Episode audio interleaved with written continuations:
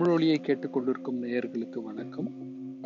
ஒரு சிறிய விளம்பர இடைவெளிக்கு பிறகு இங்கு பேராசிரியர் இரா மதிவாணன் அவர்களின் நாளொரு தமிழ்ச்சொல் என்ற நிகழ்வை ஒளிபரப்ப உள்ளோம். தொடர்ந்து இணைந்திருங்கள். நன்றி.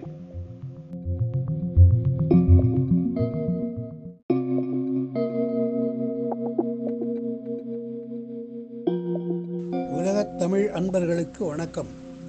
நாளும் ஒரு தமிழ்ச்சொல் அறிவோம் என்னும் தொடரில் இப்பொழுது கோடி என்ற சொல்லை பற்றி நாம் தெரிந்து கொள்ளலாம். கோடி என்பது ஓர் எண்ணுப்பெயர் நூறு இலக்கம் கொண்ட ஒரு எண்ணை நாம் கோடி என்கிறோம். அது ஏழு சுழியம் ஏழு சைபர் கொண்ட ஒரு எண். அந்த எண் தொல்காப்பியர் காலத்தில் இல்லை.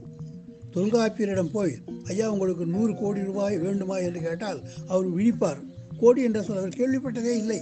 அப்போது தொல்காப்பியர் காலத்தில் கோடி என்ற எண்ணு பெயருக்கு என்ன பெயர் இருந்தது என்றால் குவளை என்று பெயர் இருந்தது. அதாவது இந்த ஆயிரம் ஆயிரத்தை ஆயிரத்தால் பெருக்கினால் அது நெய்தல் எனப்படும் பத்து லட்சம்.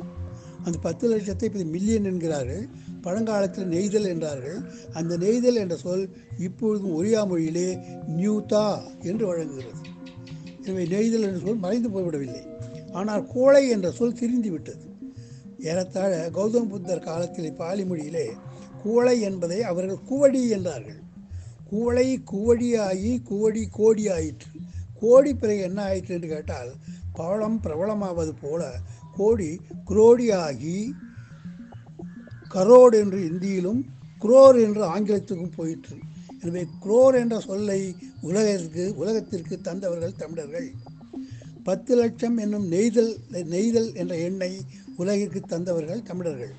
எனவே இந்த கோடி என்ற சொல் தொல்காப்பியர் காலத்துக்கு பிறகு கௌதம புத்தர் காலத்தில்தான் கோளை கோடி என்று தெரிந்திருக்கிறது என்று நமக்கு தெரிகிறது. தமிழர்களிலே மிகப்பெரிய எண்ணு பெயர்கள் இருந்தன. அதை பரிபாடல் நெய்தல் நெய்தலும் கோளையும் ஆம்பலும் சங்கமும் மயில் கமலமும் வெள்ளமும் என்று சொல்கிறது அதாவது இந்த கோடி என்பது ஏழு சுழியம் ஏழு சைபர் கொண்டது. கோடியை கோடியால் பெருக்கினால் அது கோடா கோடி. அந்த கோடா கோடி தான் ஆம்பலாயிற்று. அதன் பிறகு சங்கம் போன்ற எண்கள் எல்லாம் ஏழு சுழியம் கொண்டது அதை ஏழு ஏழால் பெருக்கினால் பதினாலு சுழியம் அதை இரண்டால் பெருக்கினால் இருபத்தாறு சுழியம் கொண்ட எண் இருபத்தாறு ரெண்டு ஐம்பத்தி ரெண்டு சுழியம் கொண்ட எண் ஐம்பத்தி ரெண்டு சுழியத்தை ஐம்பத்தி ரெண்டு மீண்டும் பெருக்கினால் நூற்றி பன்னிரெண்டு சுழியம் நூற்றி பன்னிரெண்டு சைபர் வருகின்ற வரையிலே பெரிய எண்கள் இருந்தன. இப்போது கூகுள் என்ற ஒரு கருவி இருப்பதை இணையத்தில் நீங்கள் அறிவீர்கள். அது நூறு சைபர் நூறு சுழியம் கொண்ட ஒரு பேரன் அந்த அளவிலான செய்திகளை இது தொகுக்கு வைக்கும் திறனுடையது. எனவே கூகுள் நூறு சுழியம் கொண்டது என்றால் அதற்கு மேற்பட்ட நூற்றி முப்பத்தி ரெண்டு சுழியம் கொண்ட ஒரு எண் வெள்ளம் என்ற பெயரில் பழங்காலத்தில் அமைந்திருக்கிறது. அதை பயிற்றுப்பத்தில் கூட ஆயிரம் வெள்ள ஊழி வாழிய பெருமை என்று வாய்த்திருக்கிறார்கள். எனவே தமிழருடைய இந்த நூற்றி பன்னெண்டு சுழியம் கொண்ட பேரன்பர்கள் சொல்லுகிறார்கள் என்றால் அவர்கள் வான நூல் அறிந்தவர்களாகவும் கோள்களுக்கிடையே இருந்த தொலைவு அறிவதற்காகவும் இந்த எண்ணு பெயர்களை தமிழர்கள் வளர்த்திருக்கலாம் என்று நம்மால் கருத முடிகிறது.